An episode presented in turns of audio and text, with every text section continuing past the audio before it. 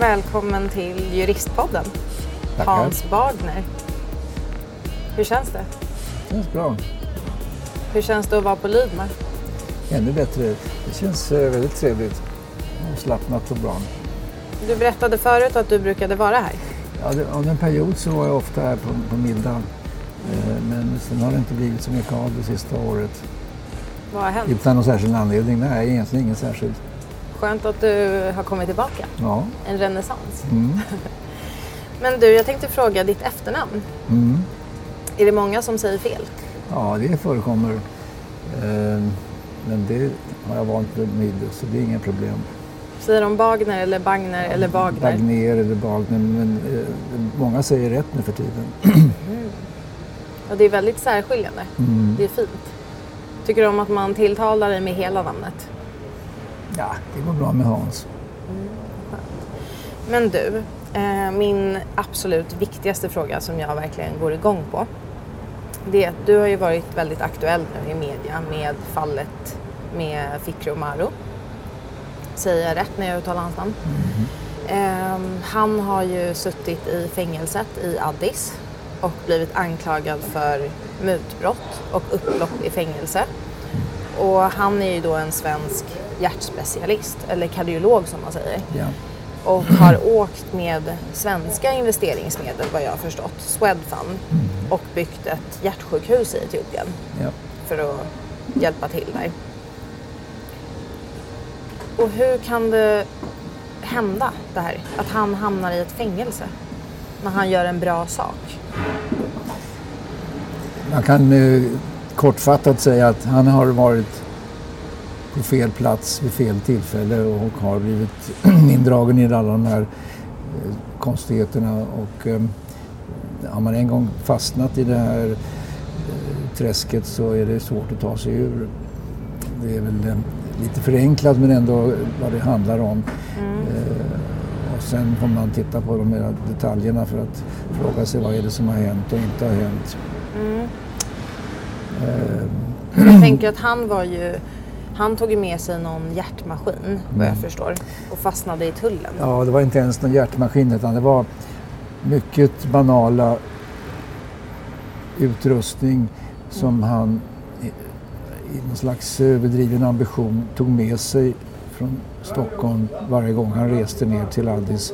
Och detsamma gällde hans eh, kollegor som kom dit eh, med jämna mellanrum. Det var ett team på en fem sex hjärtläkare som hade någon slags eh, stafettloppsarrangemang och åkte ner och de brukade alla ta med sig grejer typ förbandsartiklar, gummihandskar och eh, den typen av grejer som bara inte fanns där på sjukhuset. Det var enklare att köpa det i Sverige och ta med sig det. Eh, och, ehm, på den vägen började det hela och sen fick Men han... vad var det han tog med sig som han, tog- fastnade med? han hade med sig absolut de mest banala saker som gummihandskar och förbandsartiklar i en väska som han hade med sig och fastnade med i tullen. Och då blev det en diskussion mellan honom och tulltjänstemannen om värdet på den här väskan som då skulle förtullas. Eh, och olyckligtvis hade inte Fikro med sig fakturan för eh, de här varorna utan han sa att han hade glömt den men han kunde tala om att den var värt eh, ett ganska blygsamt belopp, vilket det säkert också var. Medan tulltjänstemannen naturligtvis sa att det var värt mycket mer och underförstått ville han naturligtvis då få in en högre avgift som skulle också gå ner i hans egen ficka. Eh, Men eftersom eh, Fikro känner systemet så var han inte eh, beredd att medverka i en sån övning. Så han sa att då lämnar jag väskan och ska ordna så att jag får fram fakturan så får vi då i vanlig ordning tulla in den. Han ville göra rätt för sig. Absolut. Sen var det en hel del olyckliga omständigheter som gjorde att han tvingades kasta sig på ett plan och åka hem för att hans syster blev sjuk, eh, allvarligt sjuk och för övrigt avled kort tid därefter. Och så småningom så blev han då anklagad för att ha försökt att smuggla in varor. Eh, Och då var han i Sverige eller då var Etiopien? han i, tillbaka i Etiopien. Han hade varit tillbaka i Etiopien under lång tid, eh, under en period av ett och ett halvt år och kommit och gått som vanligt.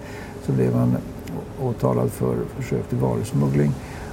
Och eh, då tog han upp det med eh, de som han kände och som han jobbade med, alltifrån hälsovårdsministern och till många andra. Han sa att han var ganska olycklig över att han hade blivit åtalad för försök till varusmuggling. Och då satte maskineriet igång och de pratade med varandra internt och sa till tullministern som var den som ytterst låg bakom den här, det här åtalet att det här är antagligen ingen särskilt bra grej att åtala den här personen för försök till varusmuggling. Och kan du titta på det där? Och då bestämde sig tullministern för att lägga ner åtalet. Mm -hmm. Så det var, men en fråga, den här, det här som han hade med sig. Ja. Hade han tidigare haft med sig Absolut. exakt samma Absolut. sak? Och även efter Absolut. att han blev stannad? Ja, det var inget dramatiskt alls. Det var bara fel person? Och då så hände ingenting. Eh, det lades ner åtalet och han fortsatte sina resor till Addis. Och eh, en dag eh, i maj 2013 så blev han väckt tidigt på morgonen av tre stycken kulsprutebeväpnade personer som kommer in och säger att han, är, han ska häktas för att han har gjort sig skyldig till mutbrott. Han skulle då ha mutat tullministern mm. som i sin tur skulle ha lagt ner åtalet därför att eh, deras eh, föreställningsvärld eh, är sådan att man lägger inte ner ett åtal utan vidare utan det är en pusselbit som fattas här nämligen att man har mutat tullministern. Mm. Och till saken hör att tullministern som ingick i regeringen och som tillhörde en, eh, en minoritetsgruppering eh, hade hamnat i onåd och man ville bli av med honom och hade då gjort en analys av alla möjliga saker som han hade för sig. Så 60 stycken personer blev på morgonen samma dag intagna och häktade för olika saker som man då trodde att den här tullministern hade gjort och som innebar att han i slutändan hade fått mutor. Så han åkte med på köpet? Han åkte med och, sitter än i denna dag häktad. Är det sant? Ja. Honom de ville komma åt. Han blev naturligtvis avsatt från regeringen och så vidare. Han sitter häktad och har varit utsatt för rättegång under alla de här åren. Och man sa en gång till Fikro att om du skriver på ett papper att du har mutat tullministern så, liksom, så kan ditt liv fortsätta som om ingenting hade hänt. För det var det det gick ut på. Och då sa han att jag är ledsen men jag kan inte skriva på något sånt för det har inte förekommit några mutor. Man försökte tala med hans fru och så, hon är också från Etiopien ursprungligen. Så, mm. eh, man sa att säg till din man att det här är ingen bra grej för honom att, att hålla fast vid. Utan det är enklare om man skriver på. Men hon sa att jag kan inte eh, göra saker som inte han själv vill göra. Så att på den vägen blev det och de till och med sa att det här kan komma att bli en väldigt trist och långvarig övning. På den punkten hade de rätt. Så att då blev det en process som drog igång och som pågick kan man säga, i tre års tid och som då resulterade i att, eh, vilket inte var så överraskande, när man följde med den där rättegången och det sätt på vilket den drevs så var det så att de skulle inte kunna rädda sina ansikten genom att säga att det här var ingenting och därför så lägger vi ner åtalet. Man, man förstod att det skulle bli, bli något eh, straff utdömt. När rättegången slutfördes, vilket det tog en och en halv dag efter att ha väntat i tre år på att få rättegången, mm. så skulle man meddela dom och lite naiva var vi när vi trodde att vi skulle få domen mer eller mindre på sittande fot. Att de skulle mm. säga, kan ni gå ut ett tag och komma tillbaka så ska vi meddela dom. Men det var inte alls aktuellt utan det sa de så småningom att de skulle göra senare samma månad. Och på den vägen var det under ett och ett halvt år fick vi hela tiden nya tider, nya besked att det skulle komma dom det nästa månad. Nästa månad. Som sagt, det pågick i 18 månader. If you're struggling to lose weight, you've probably heard about weight loss medications like Wigovi or Zepbound, and you might be wondering if they're right for you. Meet PlushCare, a leading telehealth provider with doctors who are there for you day and night to partner with you in your weight loss journey. If you qualify, they can safely prescribe you medication from the comfort of your own home. To get started, visit plushcare.com slash weight loss. That's plushcare.com slash weight loss. plushcare.com slash weight loss. Planning for your next trip? Elevate your travel style with Quince. Quince has all the jet-setting essentials you'll want for your next getaway, like European linen, premium luggage options, buttery soft Italian leather bags, and so much more and is all priced at 50 to 80% less than similar brands. Plus, Quince only works with factories that use safe and ethical manufacturing practices. Pack your bags with high-quality essentials you'll be wearing for vacations to come with Quince. Go to quince.com/pack for free shipping and 365-day returns. Och I det läget gjordes det vissa påtryckningar från Sveriges sida. Meddela domen här nu. Det är hög tid för det. Men alltså här emellan, när Fikru fick det här erbjudandet om att för att komma ut att skriva på det här som man absolut inte hade begått. Kunde du någon gång känna att gör det bara? Nej, absolut. Var, han, han, hade, han var inte förhandlingsbar på den punkten därför det var hans absoluta övertygelse och, och vetskap att han hade inte haft något som helst. Det fanns inget sådant moment med här. Och faktum är att åklagaren till slut insåg att det, det, han skulle inte kunna klara att bevisa någonting för vare sig Vickru då eller, eller eh, ministern själv erkände ju att de hade eh, skett några mutor dem emellan. Så då ändrade han eh, beskrivningen av brottet så att han sa, om man försöker uttrycka det i termer som är begripliga, att Fikro måste ha förstått att när han då, man la ner åtalet, när tullministern la ner åtalet mot honom, så måste han ha förstått att det här var inte korrekt. Och att han fick då någon slags förmån som inte andra skulle få. Och att han då förstod att tullministern gjorde någonting som var obehörigt, som inte var korrekt. Och det lite luftigt blev liksom den slutliga brottsrubriceringen att han skulle på något sätt ha medverkat till någon form av obehörigt agerande från ministerns sida. Väldigt luftigt. Eh, Men det fanns liksom inte mycket annat att säga för att det, det fanns inte utrymme för någon, någon riktig muta. Det hade inte förekommit och därför heller inte kunde bevisas. Så, så, till slut så fick vi då domen och vi kunde misstänka att den, de skulle inte kunna rädda ansiktet genom att säga att sorry, det här var ingenting, du kan gå ut nu. Nej. Utan då kom en dom, så fick han, han dömd till fyra år och tio månaders fängelse. Hur kände du då? Ja, alltså det, till saken hör att i det läget så kunde vi förstå att det var för att rädda ansiktet men samtidigt var det då en tid som var tilltagen så att när man kunde då räkna av, man hade rätt att räkna av dels naturligtvis den tid man suttit häktad men också fick man en automatisk rabatt på strafftiden. Så att allt det här sammantaget För den tiden man suttit då? Ja. Eller varit häktad? varit häktad. Och räknar man baklänges så kunde man se att han kunde lämna fängelset eh, för att han hade klarat av alla de här tiderna. Och det enda, som man behövde göra då var att eh, få ett intyg från eh, fångvårdsmyndigheten att han inte har misskött sig under den här tiden för då får man inte rabatten.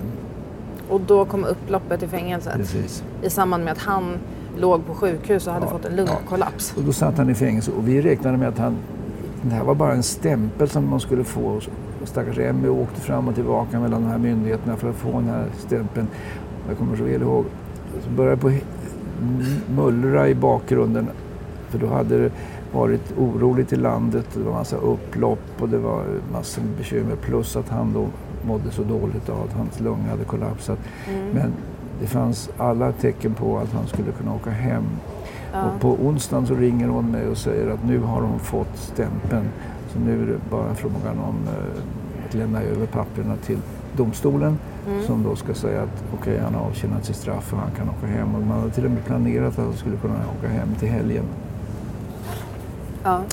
Men då hände det saker och då så, eh, då så kom det ett nytt åtal för Det är nästan som att man hittar på brott. terroristverksamhet med livstidsfängelse i straffskalan. Och då var, liksom, då var det helt eh, kört. Det fanns ju liksom inga chanser att få hem honom. Och eh, då så fick man börja om från början. Och men då fick han den här, eh, den här eh, åtalet på halsen. För då hade under mellantiden han varit in och ut på sjukhuset och då hade det skett ett upplopp också i fängelset. Som var helt frånskilt från Absolut. honom? Hade ingenting med honom att göra? Alltså han, Vad handlade det om? Det? det handlade om, för det var oroligt i hela landet. Det var upplopp mm. överallt och det var undantagstillstånd som rådde. Och då hade man från internernas sida varit missbelåtna med förhållandena. Det var mm. Eh, mat och det var annat som var under all kritik. Och, det var en sån stämning ja, i landet? Så att då satte mm. man eld på två stycken av fyra flyglar genom att man bara satte eld på sina kläder och sängkläder. Och allt Oj, franska revolutionen. Ja, verkligen. Och det blev då eh, verkligen det blev kalabalik så att mm. de här fångarna sprang omkring och, och fångvaktarna var eh, helt eh, tagna och sköt vilt omkring sig. De sköt ner Folk bara strök med 20, liksom. Över 20 stycken interner blev ihjälskjutna. Och hur många av hur många som sitter där? Det kanske var många fler, det var säkert över 100, kanske till och med 200. Ja men det är ändå en femtedel ja, eller två. Och sen så um, eh, skulle man, från fångvårdsmyndigheterna var man ju väldigt kritiserade och att de inte hade koll på vad som hände i fängelset och, stoppa ett upplopp. Och de kände att de måste då kunna säga att ja, det beror på att det var någon smart typ här som mm. har resurser, har pengar och har huvud och som hade hittat på allt det här, nämligen Fikru som de redan var då var mm. Men de behövde som, liksom täcka upp det? Som brottsling och därför var det ganska lätt att säga att det var han som är som är en skum person, att det var han som har hittat på det här. Speciellt när han är dålig också och knappt kan ja. försvara sig. Så att då fick han det här åtalet på halsen så att hemresan på fredag var inte särskilt aktuellt. Men kände du i det här läget, skriv på pappret och kom ut?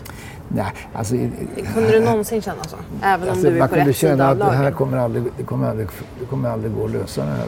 Nu, nu är han stuck forever. Mm. I synnerhet innan han blev opererad så, så, så känner man att han kommer att dö av den här kollapsade lungan. Plus att han inte får, han får få ett straff som är oändligt långt. Ehm, Ville du lägga ner då?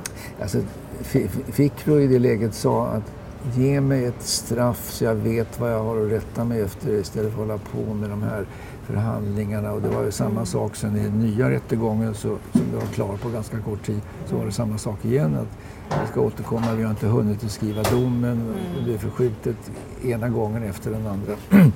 Han verkligen sa att jag tar hellre ett straff om jag bara vet vad som gäller. Men det är ingen som lyssnade på honom. Och vad kände du som advokat här? Alltså jag, jag, jag var orolig för hans hälsa för den var fortfarande då lite skakig. Även om han hade blivit opererad så var det ju inte säkert att han skulle klara det. Han skulle lätt kunna få en infektion och stryka med eller något annat skulle kunna inträffa. Så att eh, det kändes eh, hopplöst faktiskt. Men kände du att du liksom gick utanför din profession i det här fallet? Och Nej, blev liksom berörd på en annan personlig nivå också? Man blev berörd och man blev engagerad men eh, det fanns ingen behov. Det som jag då ägnade mig en del det var att försöka övertyga svenska myndigheter, framförallt Utrikesdepartementet, att de måste agera kraftfullt här för att komma till rätta med den här saken och få honom att komma hem. Först hade de då, de hade varit väldigt mottagliga för det här humanitära aspekten att han var så sjuk att han måste opereras mm. och att han därför skulle frisättas. Medan däremot eh, i övrigt så var de kanske inte lika eh, aktiva och entusiastiska kring det här utan man eh, tog det ganska kallt. Vi fick aldrig riktigt veta vad de sysslade med egentligen för de sa hela tiden att det där sköter vi på vårt vanliga sätt, det vill säga tyst diplomati. Vårt vanliga sätt? Ja, det är tyst, Men... tyst diplomati. Vad läskigt. Ja. Men du har ju riktat lite kritik ja. eh, mot UD och liksom svenska staten. Det är ju svenska staten. Eh, det, det, vi har ju haft ett tidigare fall med Martin och Johan, journalisterna mm. i Etiopien som satt mm. i det här kallet i fängelset. Och där så besökte både statsministern och dåvarande utrikesministern Martin och Johan. Mm. Men i Fikros fall så gjorde de inte det. Nej. Vi och försökte jag... vid flera tillfällen, vi visste att Löfven var i Addis mm. eftersom han regelbundet besökte African Union-konferenserna som Mm. ägde rum där nere. Som hade De har ju sitt säte huvudstad för Afrika. Mm. Och att han då skulle ta en liten stund och, och besöka Mm. eh, Fikro. Vi visste ju att det skulle ha en stor betydelse rent eh, psykologiskt och optiskt. Att han hade men att ta ställning. Ja. Men eh, han beklagade att han inte hade tid, att göra det och han hälsade till Fikro via ambassadören och sa att vi hoppas att vi snart får se honom. Var ambassadören där? Ambassadören eh, besökte honom eh, vid vissa tillfällen, det gjorde han. Men han lämnade meddelande till oss att eh, han fick den hälsningen från Löfven. Jag lyssnade på Fikru Marus söndagsintervju med Martin Wiklin och jag måste säga att jag grät några gånger. För att jag känner att jag blev så pass illa berörd över att en människa som är så pass duktig och vill åka till ett annat land som är svensk, betala skatt här och gör ett utmärkt jobb här. Åker för att liksom bevara mänskliga rättigheter i ett annat land och samtidigt kränks blir liksom kränkt av sina egna mänskliga rättigheter. Och staten och Sverige som är så himla känt för att vara neutralt och ta ställning vid bräschen för många saker, jämställdhet, jämlikhet, gör ingenting. Nej. Hur, hur kan det här förekomma? Det, det är eh, en bra fråga och eh, dels så sa man då att vi kan inte lägga oss i eh, vad som händer i andra länder. Är det en process som pågår så, så är det så. Och eh, det kan man inte göra någonting åt. Men det är inte hela sanningen därför att vi har inte haft något behov av eller föreslagit att de skulle gå in och försöka påverka själva processen utan vad de skulle göra var att påskynda processen.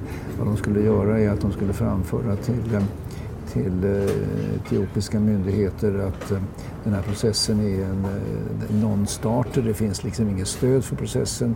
Eh, Att han skulle ha medverkat i terroristverksamhet när han inte ens var fysiskt närvarande. Det är, en omöjlighet etc. Men eh, vi vet inte exakt vad man sa och inte sa till sina egyptiska, etiopiska kollegor men vi kan i alla fall konstatera att något resultat hade det inte utan han satt i sina fem år innan han kom ut och det var efter då att han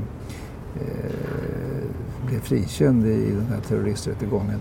Och troligen har det haft en viss betydelse att det kom en ny regim, en ny premiärminister som eh, har haft eh, tydligen andra ambitioner och som Lite mer sannolikt- modern och nytänkande. Sannolikt har han också blivit påverkad av att eh, den etiopiska ambassadören i Stockholm, eh, vars uppgift är att eh, försöka spegla sp- stämningen och inställningen till Etiopien i Sverige under de senaste tre månaderna innan det här hände då i april, eh, borde ha rapporterat och sagt att Etiopien får väldigt dålig publicitet därför det blev ett intresse kring det här fallet som var oerhört mycket större än någon gång tidigare. Så han måste ha... Internationellt då eller bara i Sverige? i Sverige. Mm. Så han måste ha noterat det här och sagt till dem att det, det är inga bra signaler som kommer ut kring Etiopien på grund av det här målet.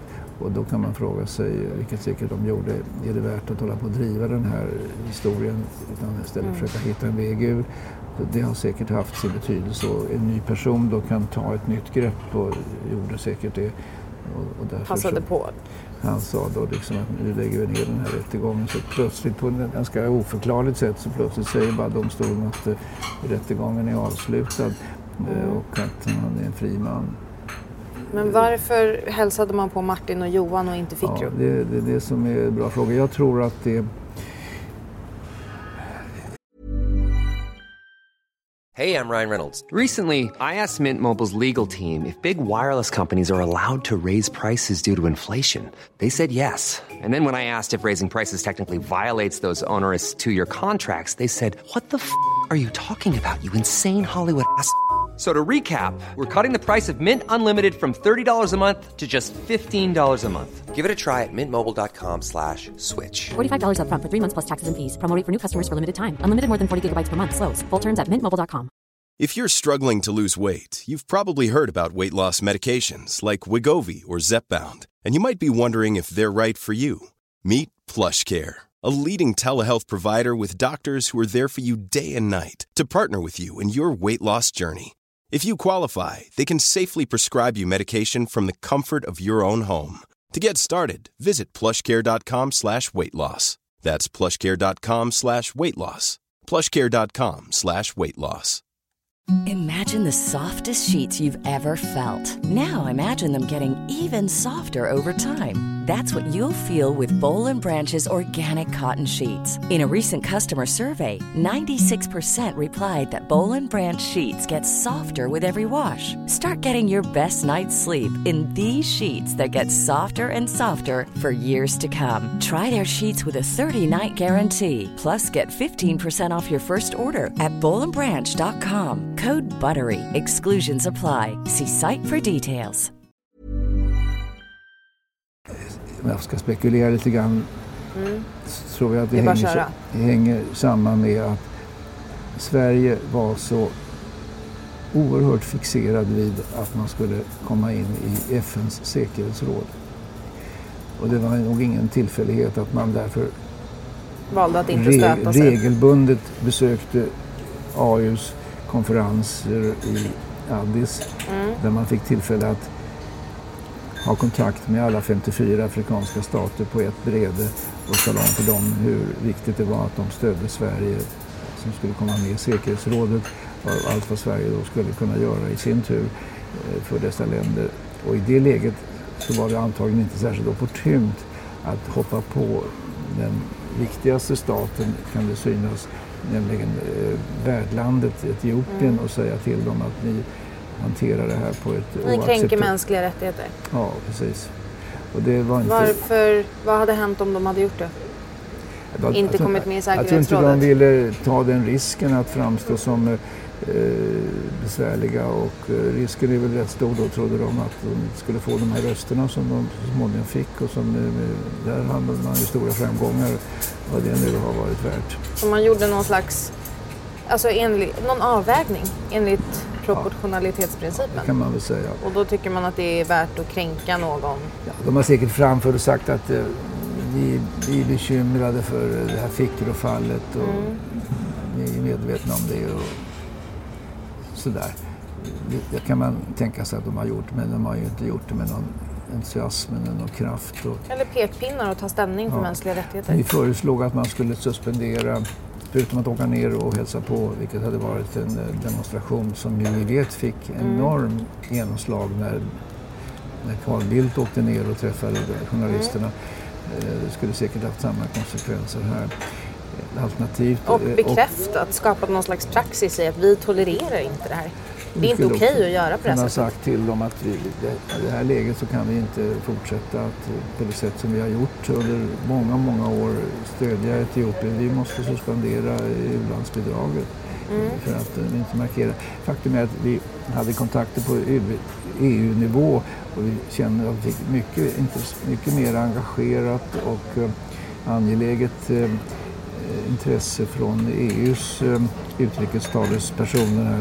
Mer än den svenska. Ja, absolut. Och att de Vad läskigt. utifrån sina begränsade möjligheter verkligen hade en, ett intresse av att göra någonting åt det här. Men om inte Sverige då gick före med gott som gott exempel så kan man ju inte räkna med att andra länder skulle göra det. Att, eh, Men det här, jag vet att, eller jag hörde i den här söndagsintervjun att det var någon som blev skickad å Margot Wallströms vägnar som sa någonting till Fikro som fick honom att känna sig kränkt och att hans liv inte var värt något och var otroligt de- demoraliserande. Och här känner jag liksom vad är meningen med att ha mänskliga rättigheter om vår stat inte ens kan representera dem i Sverige? Vad, vad är meningen med det här? Nej, det, det är en eh, berättigad fråga och eh, det är, tyvärr är det så att det är ett ganska relativt begrepp med mänskliga rättigheter men alltså, det finns ju ändå bestämmelser i eh, FN-konventioner och annat som man konkret kunde peka på att man ska få skyndsam rättegång, man ska presumed Rättvis innocent rättegång. och så vidare. Ingenting av det där har man respekterat och det hade funnits goda skäl att kunna påpeka det här för Etiopien att de inte följer de här principerna. Eh, Är inte FN bärare av de här rättigheterna? Jo, Vad är meningen? Blir inte allt en stor bluff då? Jag tycker att eh, det hade kunnat göras mycket, mycket mer av det här. Eh, men eh, som sagt, där, där fastnade vi och eh, det, det var många personer som var engagerade och som gjorde sitt bästa utifrån de begränsade möjligheter som Mm. de hade. Typ ambassadörerna som var i Etiopien, de svenska Mm. ambassadörerna som den ena efter den andra. De var väldigt eh, eh, hjälpsamma och, men det var på det mera så att säga, mänskliga planet. De besökte och de hade möten. Och, och, Skulle du vilja hylla dem i jag det här tycker fallet? att de, de, eh, alla upplever att de gjorde precis allt de kunde och lite till. eh, Och eh, gjorde saker och ting i alla fall lite lättare. Men Mm. det, man kan förstå att de hade inte några möjligheter att, att hålla diskussioner på en tillräckligt hög nivå eh, som hade varit möjligt för regeringen att ha. Så därför så kan inte man förvänta sig att de skulle kunna liksom, eh, skapa det, det tryck som vi var ute efter. Mm. Men de, sagt, de, de gjorde bra saker, det, det är ingen tvekan om det. Men kan du känna, har du fortfarande kontakt med familjen Maro Ja, idag? jag har kontakt med familjen. Tror Framförallt ni- med Fikru själv. Och Mm. även med Emil lite grann. Men, men hon har annat att tänka på just nu. Mm. Ja men vad skönt. Hon ska, ju... hon ska föda tvillingar i oktober. är det sant? Ja, Gud vad underbart. ja. Ett nytt liv. Men du, det var jättespännande att prata om Fikru Maru-fallet. Men det finns ju massa andra saker som du har som är otroligt spännande.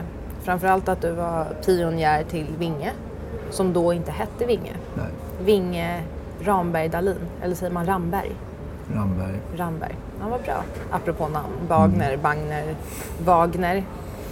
Eh, nej men, så det har du hållit på med. Du har bott mycket utomlands. Har du alltid gått på känsla eller har du varit strategisk?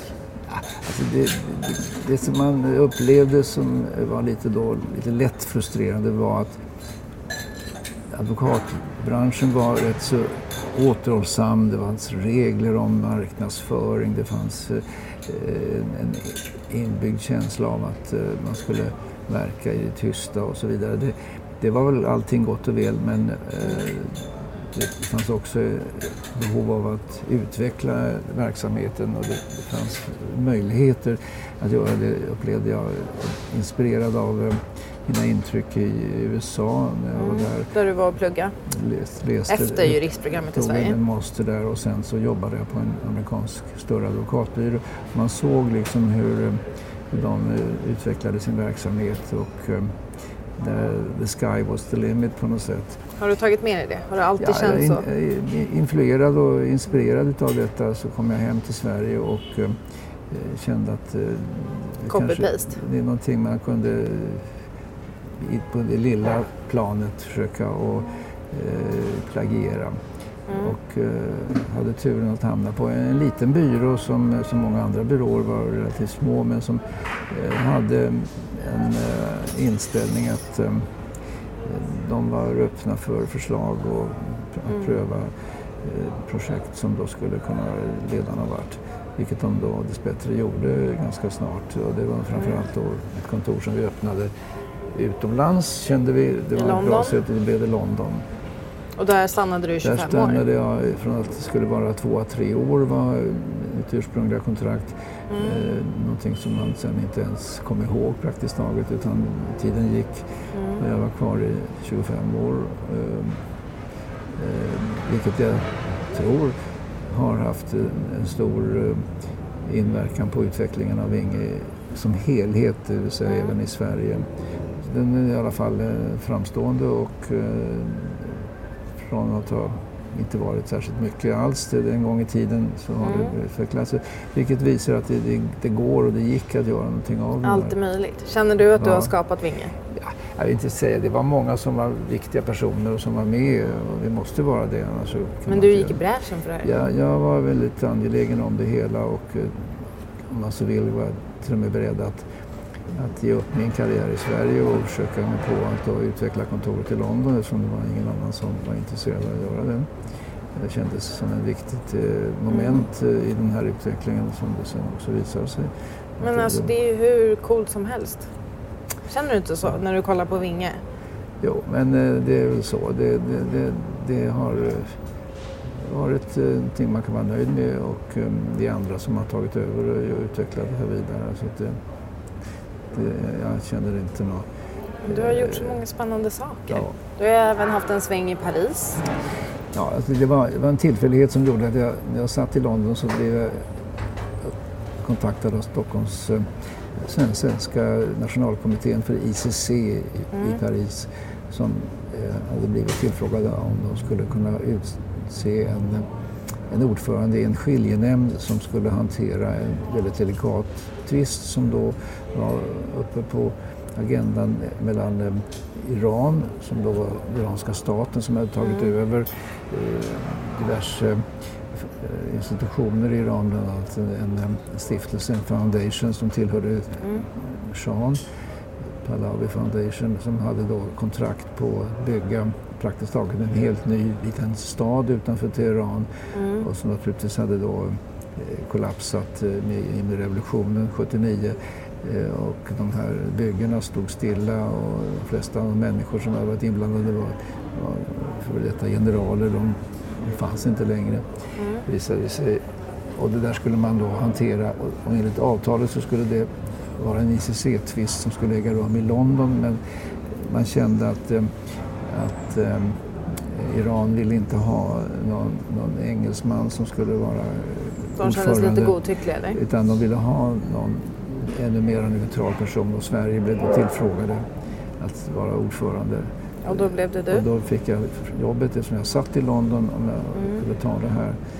Eh, Men Eftersom jag inte då eh, oftast eh, nästan ens vet hur ordet nej stavas så sa jag ja. du är en ja-sägare. Men jag måste bara säga, skiljeförfarande är ju Mm. ett annat förfarande än i domstol. ja. Och det tror jag inte folk vet om. Kan du bara i en mening Alltså det, säga vad det är, ju, för något? Framförallt i kommersiella sammanhang så har man ju inte då fullt förtroende för domstolarna i det andra landet. Så Iran skulle inte ha förtroende för en domstol i, i Västeuropa, allra minst Mm. på den tiden, och vice versa. Och därför så har du ett skiljeförfarande som är att man skapar sin egen domstol Mm. genom att utse varsin skiljeman och sen utser man en ordförande som då är superneutral. Så Superneutral, finns det?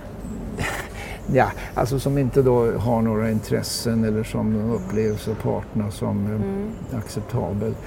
Eh, och i det här fallet så var de beredda att ha en svensk ordförande som då skulle sitta i, de tyckte det var lämpligt att vederbörande satt i London eftersom det skulle äga rum i London. Det där blev en, eh, en, inte en mardröm, men det var en, en, långt utöver vad jag någonsin hade kunnat föreställa mig, den där processen. Den där huvudförhandlingen pågick i 16 veckor. Dag ut och dag in satt vi. Och eh, det var till och med så att eh, vi skulle vara klar med förhandlingarna då före jul och sista veckorna i december så satt vi på lördagar för att vi skulle bli klara. Det skulle höras vittnen och det skulle göras alla möjliga motioner och annat. Du har sagt tidigare att du jobbar på 100% nu. Ja. Hur mycket jobbade du då?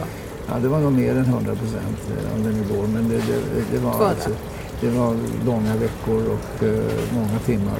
24-7 liksom. Inte långt ifrån i alla fall.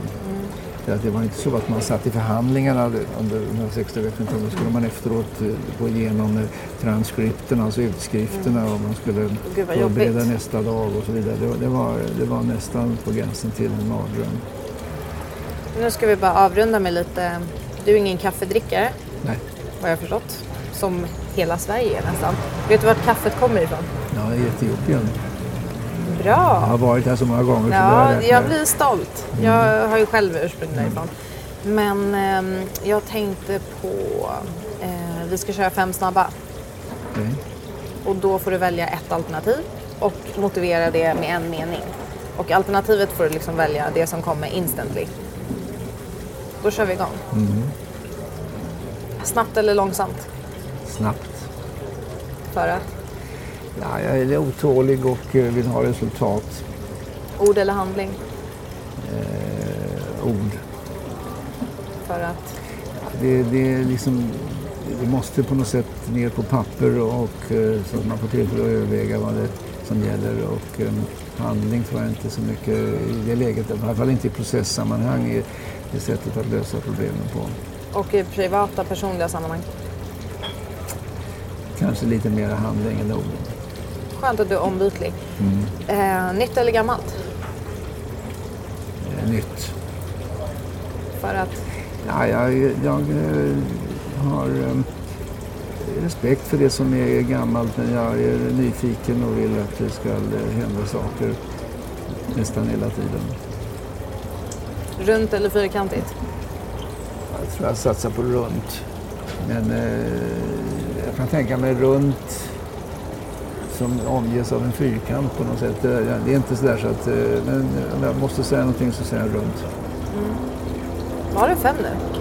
Vad sa du? Var det fem eller Det fyra? var tredje tror jag. Nej, ord eller handling, snabbt Jaha. eller långsamt, nytt eller gammalt, runt eller Fjärde. fyrkantigt. Nu har jag missat den sista. Elvin, kommer du ihåg vad det var? Nytt eller gammalt, ord eller handling, snabbt eller långsamt, runt eller fyrkantigt. Det är någon mer. Ord eller handling, snabbt eller långsamt, nytt eller gammalt, fyrkantigt eller runt. Jag kan nog inte hjälpa dig. Men nej. Ja, men okej. Eh, känsla eller förnuft? Det blir nog förnuftigt. Jag tänker väldigt mycket på att modernisera juristbranschen. Mm, Göra juridiken enkel och begriplig. Hur ser juridikens framtiden ut?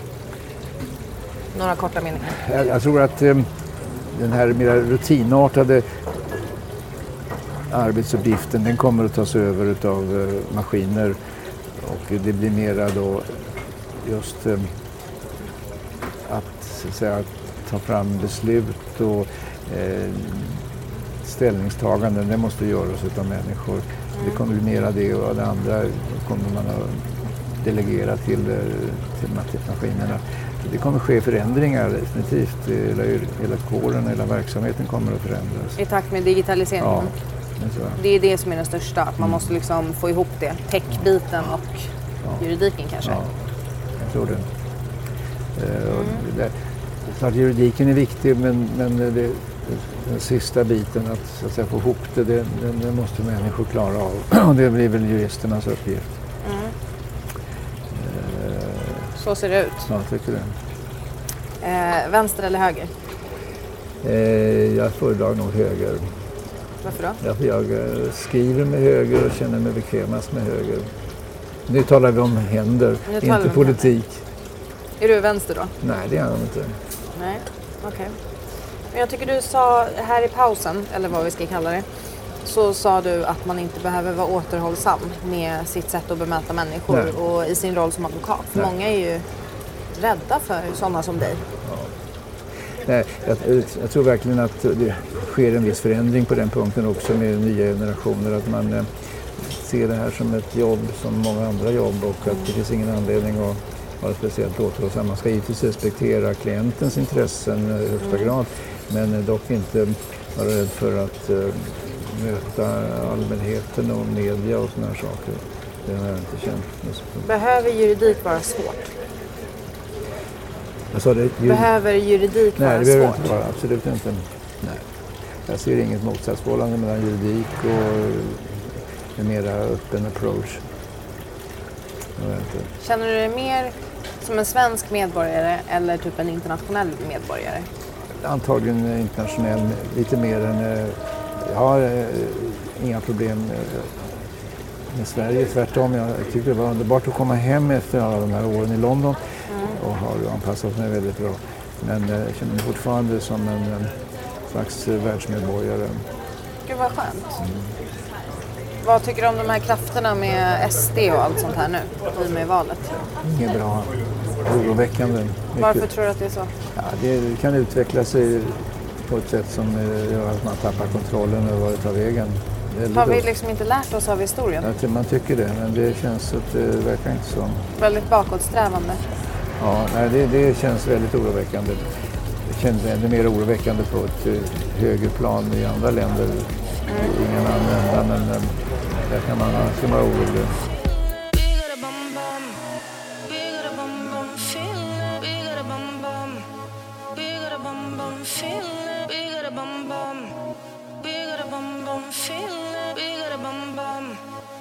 Got a feeling.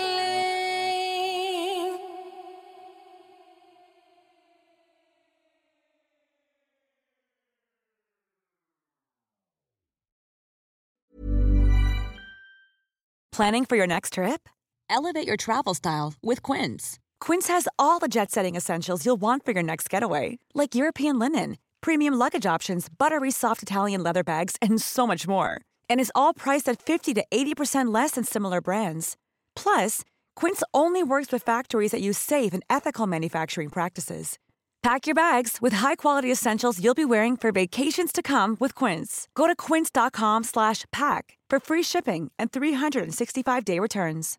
Imagine the softest sheets you've ever felt. Now imagine them getting even softer over time. That's what you'll feel with Bowl and Branch's organic cotton sheets. In a recent customer survey, 96% replied that Bowl and Branch sheets get softer with every wash. Start getting your best night's sleep in these sheets that get softer and softer for years to come. Try their sheets with a 30-night guarantee. Plus, get 15% off your first order at bowlandbranch.com. Code BUTTERY. Exclusions apply. See site for details.